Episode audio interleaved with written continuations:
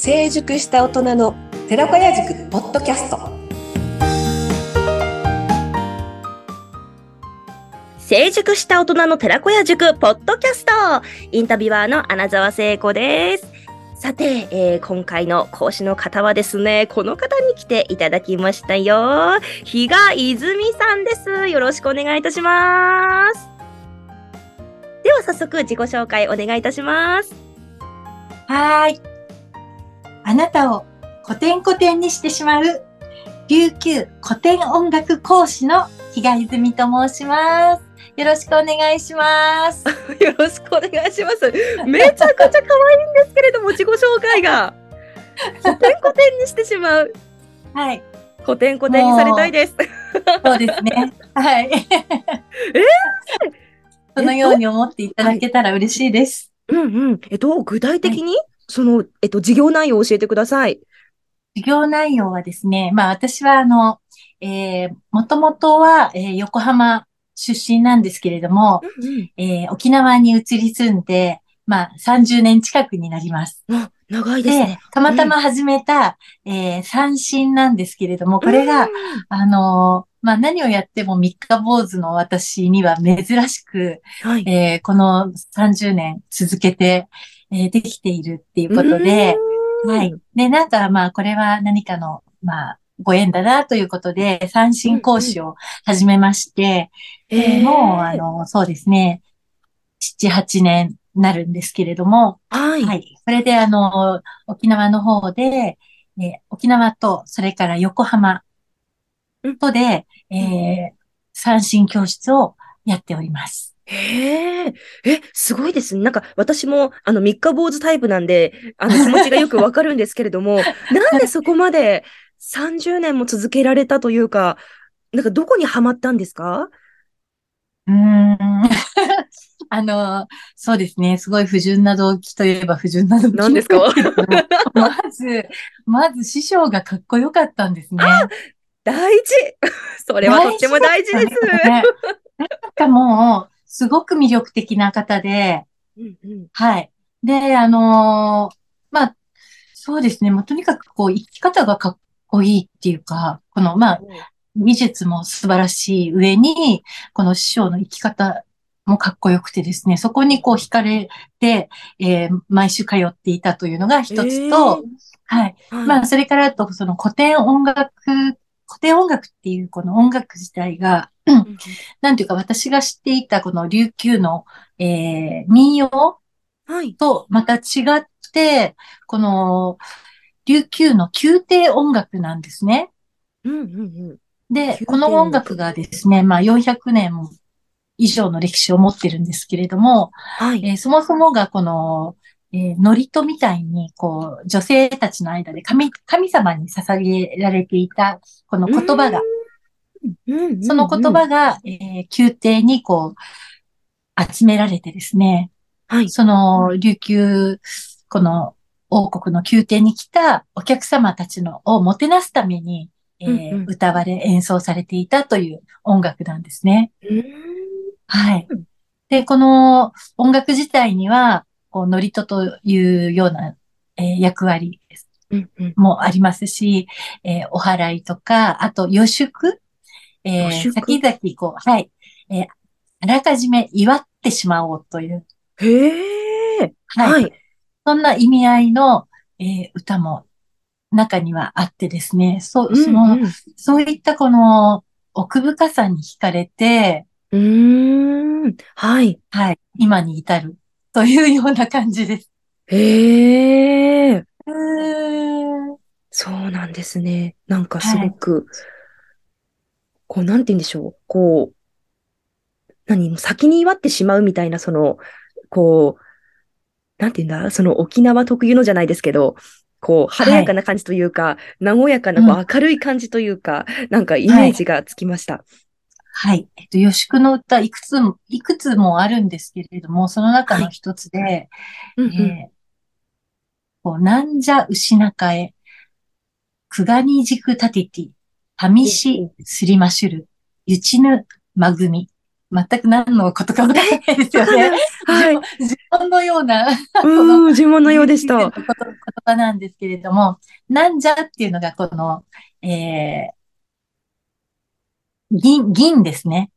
なんじゃ。銀なんじゃ牛中へっていうのは、銀色の、銀、銀でできた臼の中に、図画に軸立てて、小金の軸を立てて、うん金、金でできた軸を立てて、そして、えー試しにすってみたら、た試しすりましゅる。えーうんうん。ゆちぬまぐみ、雪、雪のような真っ白な米、米がこう溢れて出てきたよって。へえ、なんて綺麗な。すごいでしょ？綺麗。すごくセンスのいい。そう。っっていう、もうあらかじめ豊作を祝ってしまう。うん、うん。といった意味合いも込めた歌になってます。わあ、なるほどです。うわ、綺麗だなあえ、ちょっと楽しみですね。楽しみです。はい。え、なんか、そんな、えっと、うーん、こう、事業内容というか、えーはい。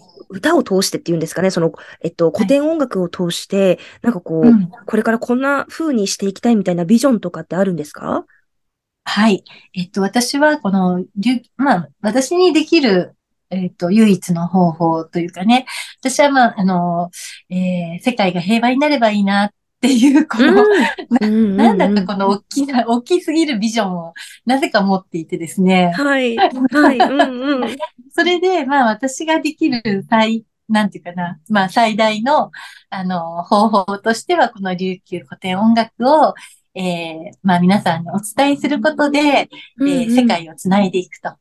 そういったこと。ができたらいいなっていうふうに思ってます。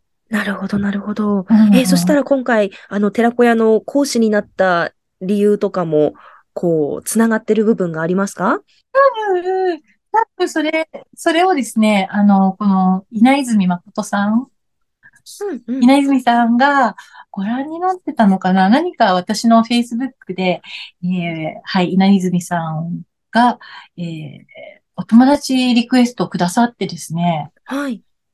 それで、そこからのつながりなんですね。うんうんうん。多分、あの、稲泉さんの気持ちの中で、この、まあ、世界平和とか琉球の、うんこの、心とかそういったものがヒットされたんだと思います。それで、うんうんはい、稲泉さんからお声をかけていただいて、はい。はい、それ、はい、そして、まあ、うん講師ですね。なんかゲスト講師みたいな感じではい。させていただいてるんですけれども、うんうんうん。なるほどです。うん。なんかこう、寺子屋にこうかける思いというか意気込みなんてありますか？ちょっと聞かせていただければと思います。そうですね。まあ、意気込みというか、その、やっぱり寺子屋にいらっしゃる皆さんに、あの、一人でも多く、えー聞いていただいて、また、あの、うんうその先にもしできたらね、三振一緒に、あのー演奏して歌えるようになっていただいたら嬉しいな、なんて思ってます。うんうんうん。はい。はい。え、ちょっとあの、こう泉さんの、その、歌声と言いましょうか、その音楽を実際聴きたいってなった場合は、どう、どのようにしたらいいですか？ちょっと試しに聞いてみたいんだけど、みたいな。はい。えっと、そうしましたら、えー一つはですね、えー毎週土曜日のうんうん。夜8時に、はい。えー私の Facebook、Facebook でお友達になっていただきますと、はい。えー私がライブをしております。ああ、そうですか。8時だよ。うんうんサタデーナイトは泉にコテンコテンっていう。やばいちょっともうセンスが良すぎる。覚えやすい。ええうんうん。そんな、あの、ライブをしてますので、そちらの方に遊びにいらしていただくか、あとはですね、えー YouTube をやってますので、っていうかもう最近は全然、あのやっていないんですけれども、えーコロナの時にですね、えーその三振教室をしばらくお休みしていた時期がありまして、その時に、あの、生徒さんに向けて、えー何曲もこう収録して、えー配信したという経緯がありますので、うん。こちらにすごくあの素人っぽい、あの、YouTube の 投稿が残ってますので、こちらで見ていただくと、この琉球古典音楽がどんな感じなのかっていうのが、えー、すぐに分かっていただけると思います。うん、ありがとうございます。うん、えー、それでは、えー、最後に、こう、聞いてくださっている、えー、リスナーの皆様へ一言お願いいたします。はい。えー、この琉球古典音楽というものなんですけれども、琉球、えー、王朝、まあ400年以上、えー、歴史がありまして、でもその400年の間、えー、一回も、えー、戦争をしたことがないんですね、琉球王国は。っていうのは、やはりあの音楽ですとか、あと、まあこの食、文化、はい、そして、えー、まあ、あの、なんでしょう、おもてなしの心でもって、この戦争っていうのは起こ起こらなかったと言われています。